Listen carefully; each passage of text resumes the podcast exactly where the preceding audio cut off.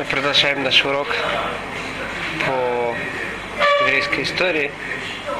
Сейчас уже мы до этого говорили о, об Аврааме. И сейчас уже пришло время Ицхака, нашего второго праотца. Рассказывает Тура, что у Авраама родился сын по имени Ицхак. Почему же назвали Ицхака Ицхак? Сказано в Торе, что Авраам, когда родился Ицхак, сказал, кто услышит это, что такого старого человека родился сын, Коля шумя и цахакли, он рассмеется. Ицхак это от слова смеяться, будет смеяться. Мы видим, в принципе, что насчет Ицхака еще до этого был смех. Это Сара. Когда Сара услышала, что ангелы сказали, что будет рожден у нее сын, то она цахакаба кирба. Она смеялась, рассмеялась. Очень странно. Потому что кто-то смеялся над этим, над тем, что он родится. Поэтому надо называть сына смех.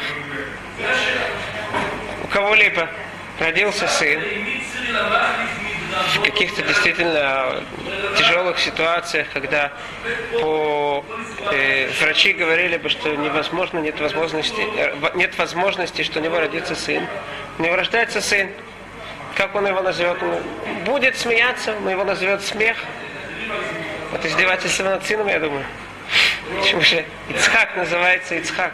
У меня вопрос, у меня всегда, на самом деле ведь Авраам было там сколько, около 100 лет, да? Да. Не бог весь какой большой возраст, даже сейчас, когда люди там, до 20 максимум, ну, в общем, человек может там 90 лет спокойно, мужчина. Это очень хороший вопрос Для спрашиваете. женщины, да, это действительно. Вот это то, что Рамбан объясняет, что в основном действительно чудо это не из-за того, что Авраам был старый, а из-за того, что именно Сара была старая, и мы видели, что... 180 лет Да, да, так, вы правильно, э, так, так Рамбан объясняет. Кроме этого, мы знаем, что Ицхак, он э, символизирует, есть 10 сферот, 10 э, дорог, по которым Всевышний э, правит этим миром.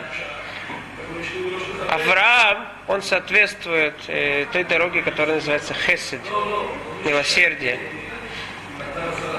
Ицхак – это гвура, это э, сила, э, возможность, э, это мужество. И Яков – это Тиферет. Тиферет, тяжело это слово точно при- э, перевести, это определенная сторона красоты, но в Кабале объясняется, что Тиферет это когда сливаются две эти силы, Хесед и Квура, когда они сливаются, выходит у нас Тиферет. Так выходит, что Ицхак, он соответствует э, той дороге, которой Всевышний, по которой Всевышний руководит миром, которая называется Квура это мужество. Как можно понять, как э, соответствует, как можно сопоставить мужество и смех? Это, казалось бы, разные вещи. Но я думаю, что именно мужеству подходит смех. Кто может смеяться над всем, что происходит вокруг? Над всеми лю- любыми обстоятельствами? Тот, только человек, который мужественный. Человек, у которого нет мужества, он будет всегда опасаться от того, что происходит э, вокруг него, всяких обстоятельств. И тем самым мы не сможем сказать, что он смеется. Человек, который боится, он не смеется, он серьезно относится к тому, что вокруг него. Смех это всегда несерьезное отношение к чему-либо. Это то, что было у Ицхака.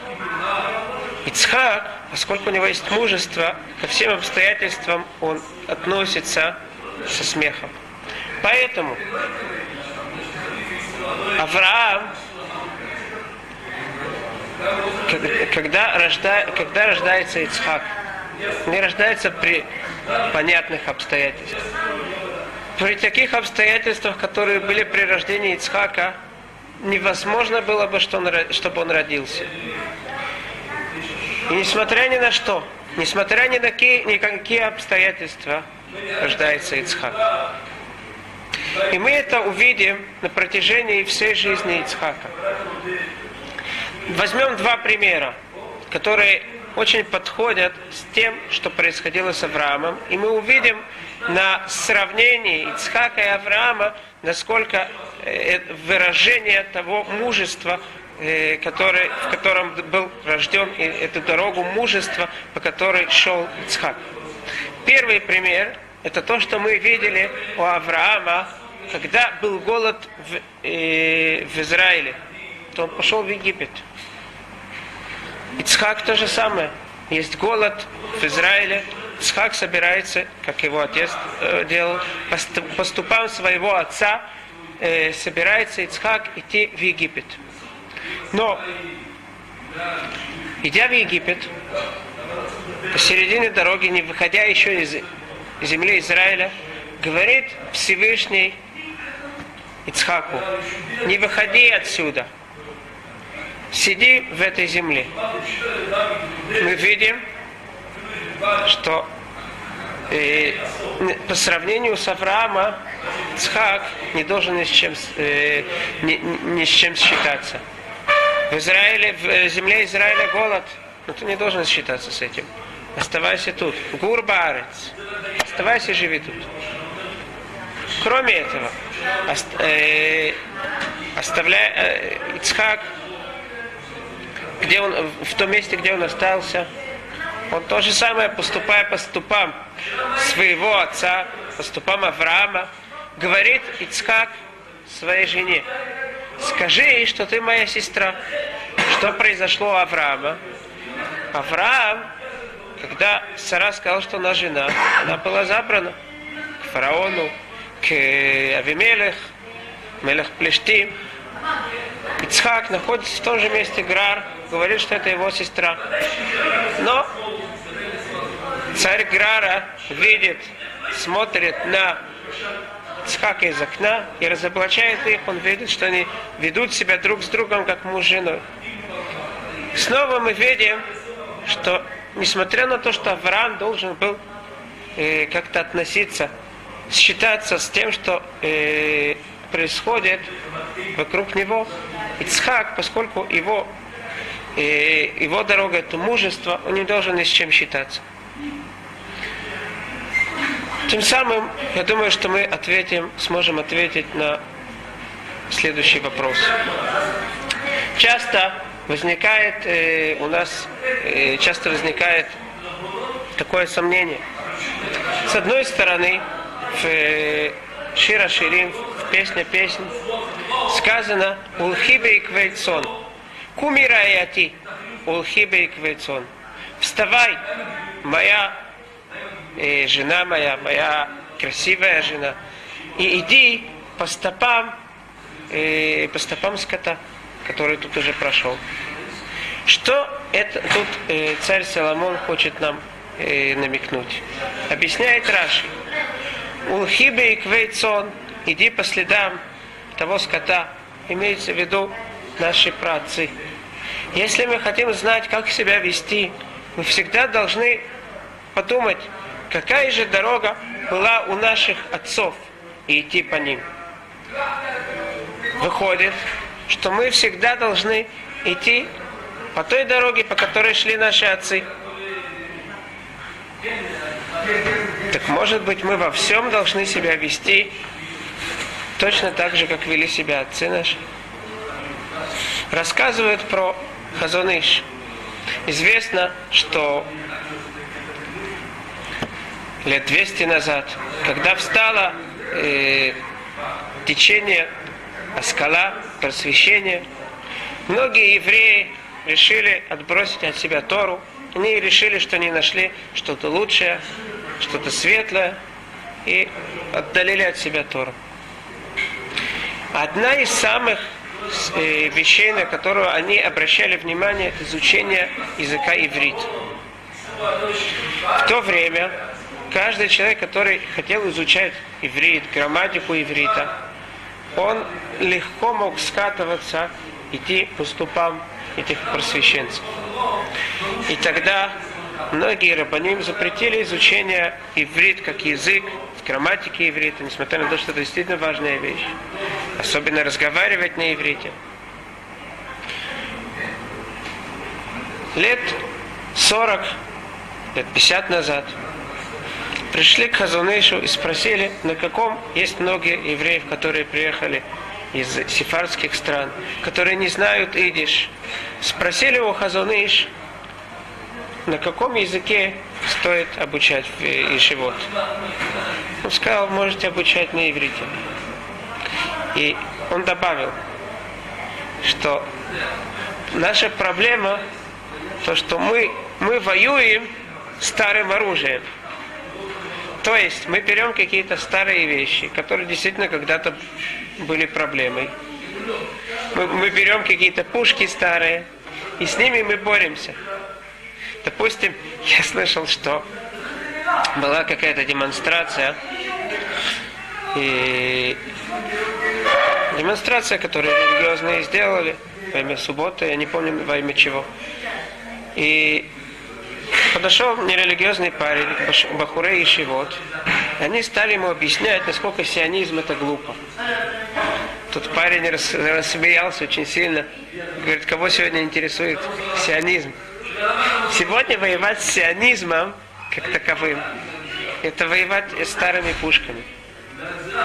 Так выходит, с одной стороны, вы должны идти, как сказано в Шира Ширим, Улхибе и Квейцон.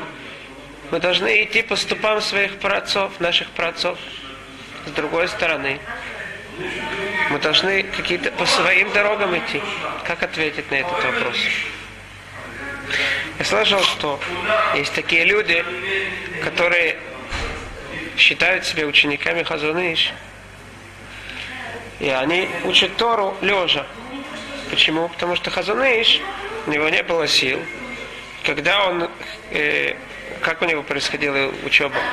Он сидел, э, учился, у него была рядом кровать. Когда у него кончились силы, он шел к своей кровати. Она была низкая специально для того, чтобы у него были достаточно сил на нее забраться. И он туда падал, и тогда уже только начинал писать свои хидушим, то, что он э, новые вещи ему открылись, когда он изучал Тору. Даже Эрблезер Полчинский, захоронули врага, рассказывает, что как-то он нашел Хазуныша, который был не на кровати, а рядом с кроватью. Что произошло? Просто Хазаныч не рассчитал свои э, силы, и он слишком много учился, у него не, недостаточно было сил даже дойти до кровати.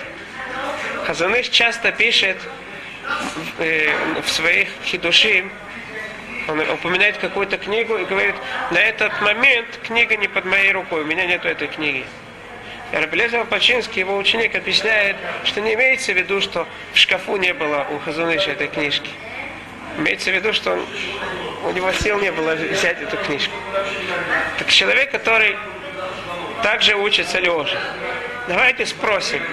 Ты учишь лежа, потому что ты как хазуныш, у тебя нет сил? Если да, так правильно. А если мы будем продол- э, э, подражать каким-то внешним вещам, так мы никогда не сможем э, действительно вести себя как хазуныш.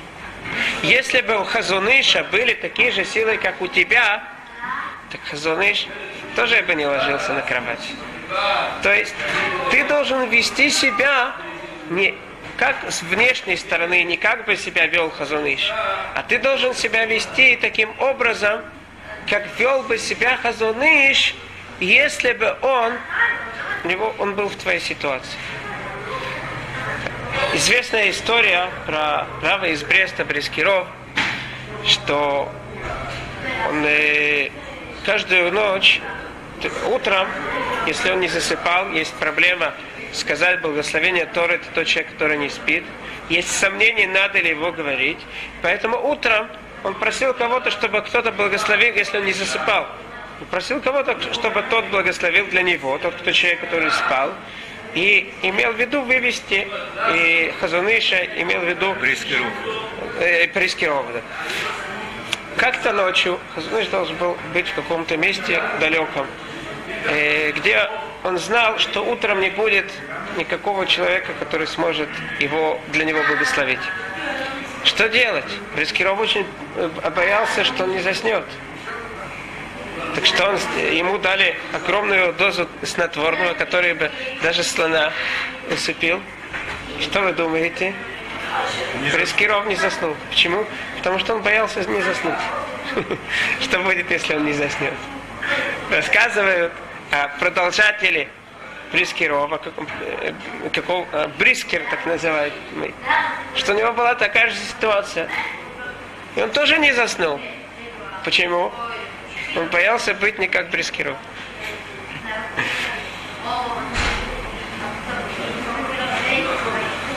То же самое происходит и с Ицхаком.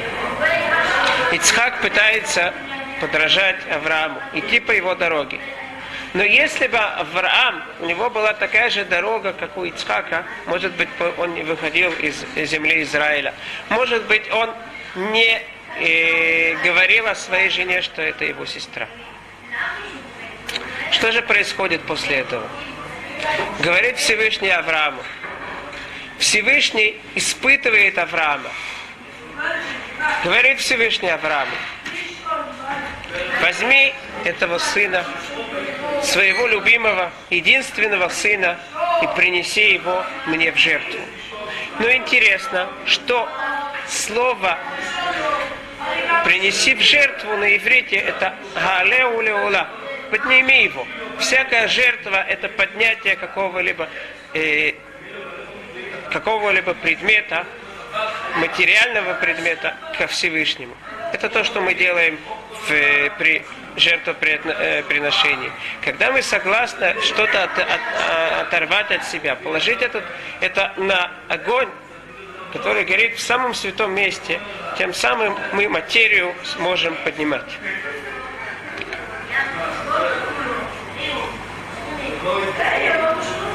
Авраам встает утром и выполняет волю Всевышнего. Когда Авраам, Авраам стал раньше всего, как можно было, э, как можно ранее, раньше. Когда Авраам с Ицхаком приходит на гору, на которой он должен был его зарезать, вдруг говорит э, ангел, не поднимай на его руку. Говорят мудрецы, Вело альтабелеби, что Всевышний, ангел сказал Аврааму, что Всевышний даже никогда и не желал, чтобы зарезали Ицхака. Халеу леула, только подними его на эту гору и спусти. Что же особенного в, э, в, э, в, э, в этом испытании Авраама? Что особенного в этом испытании, которое мы каждое утро упоминаем э, как сказано в Шулханарухе, чтобы упомянуть э, заслуги наших отцов. Есть тут две интересные вещи.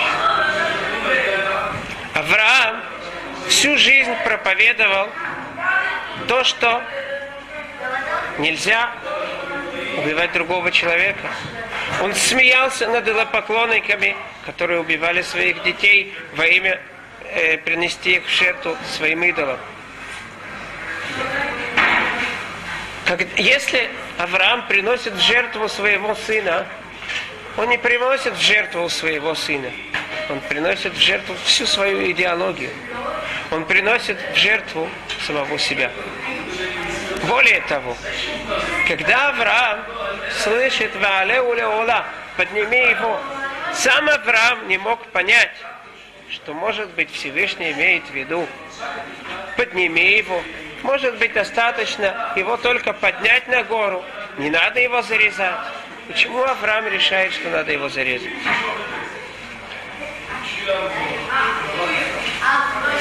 Если мы посмотрим на историю науки, то мы увидим, что за последние сто лет наука прошла радикальные перемены.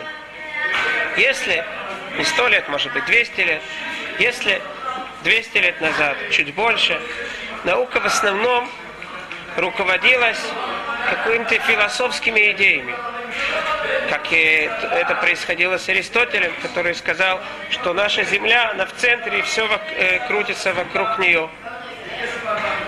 Всякие идеи, которые Аристотель сказал с точки зрения науки, и которую церковь, все эти идеи, она присвоила себе, на чем это основ, основ, основывалось?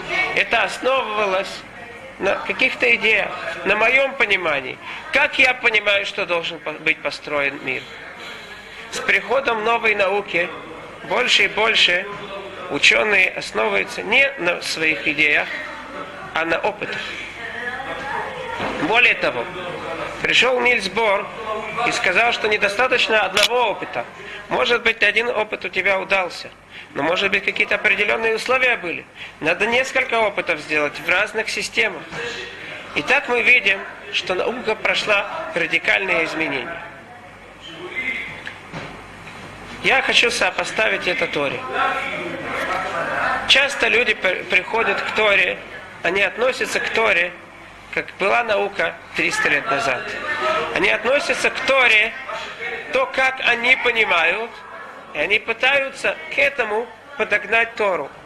Сказать, э, приблизить то, что должно быть, как им кажется, что так должен выглядеть мир, так они и пользуются Торой. И в этом наше большое падение – все, которые вышли, да, все разрушительные э, течения, как реформисты, консерватисты, еще всякие люди, всякие течения, они все вышли именно из этого подхода. Я хочу приблизить Тору к себе. Я хочу ее так объяснить, как я понимаю, что должно быть. А какая же правильная дорога? Правильная дорога наоборот. Чтобы мы взяли в себя и поняли Тору. Тора – это абсолютная истина. Это то, что нам Всевышний дал. Ты хочешь понять мир? Так возьми и пойми, что тут сказано. Как-то э, раввин, у которого я учился, Раваран, мне рассказал, что спросил у Равшаха следующий вопрос. Говорится в э, Гимаре, что Равьюда спрашивается в Гимаре, какое благословение надо благословлять на определенное шемина ферсимон. Это масло, которое выходит из растений афарсимон. Это благоухающие растения. Вопрос, какие, на, какое благословение надо говорить на, э, на масло. Если мы э, нюхаем это масло, то, э, тех растений, которые выросли в Израиле. Есть спор между мудрецами. Раби Йоханан говорит, Буре Шемен, извиняюсь, начинает Гимара приводит мнение Равьюда. Буре Шемен Арцейну, создавающий масло нашей земли. Говорит Гимара, нет, невозможно, мы не можем, все люди не могут учить от Равьюда. Почему? Потому что Равьюда, для него Израиль, земля Израиля, это было что-то особенное. Он особенно любил эту землю. Так он поскольку он на таком уровне был, он мог сказать такое благословение. Какое же благословение надо сказать? Говорит Гимара, э, приводит Гимара высказывание Раби Йохана. Буре Шемина создающий э, благоухающее масло. Спросил мой раввин Рафаран у Равшаха, ведь мы видим в другом месте наоборот. Равьюда считал, что запрещено людям из Вавилона, из э, Вавилона тех дней, где было много ешивот, много Торы, запрещено выезжать из Вавилона, даже ехать в землю Израиля. Коля оле мерец Исраэль, ми бавель эрец Исраэль, тот, кто едет из Вавилона в Израиль, увер баасе, вешамию, он нарушает заповедь, там будут, будут в Вавилоне. Раби Йоханан с другой стороны, он жил в Израиле. Так выходит совершенно противоположное. Равьюда, который сказал, что нельзя ехать в Израиль, мы говорим, что он очень любил землю Израиля. И он, из, него, из его слов невозможно учить. Раби Йохан, который жил в Израиле, из его слов, да, можно учить, потому что у него не, он, у него не было какой-то особенной любви к Израилю. Что Равшах ответил на это? Говорит Равша, да, Равьюда особенно любил землю Израиля. Но это не должно влиять на того, как он учит Тору. Из изучения Торы у него вышло, что запрещено выезжать из Вавилона в землю Израиля. То, как ты любишь, то, как ты относишься к чему-либо, не должно влиять на то, что ты изучаешь в Торе, не должно менять твой подход, твой взгляд на Тору.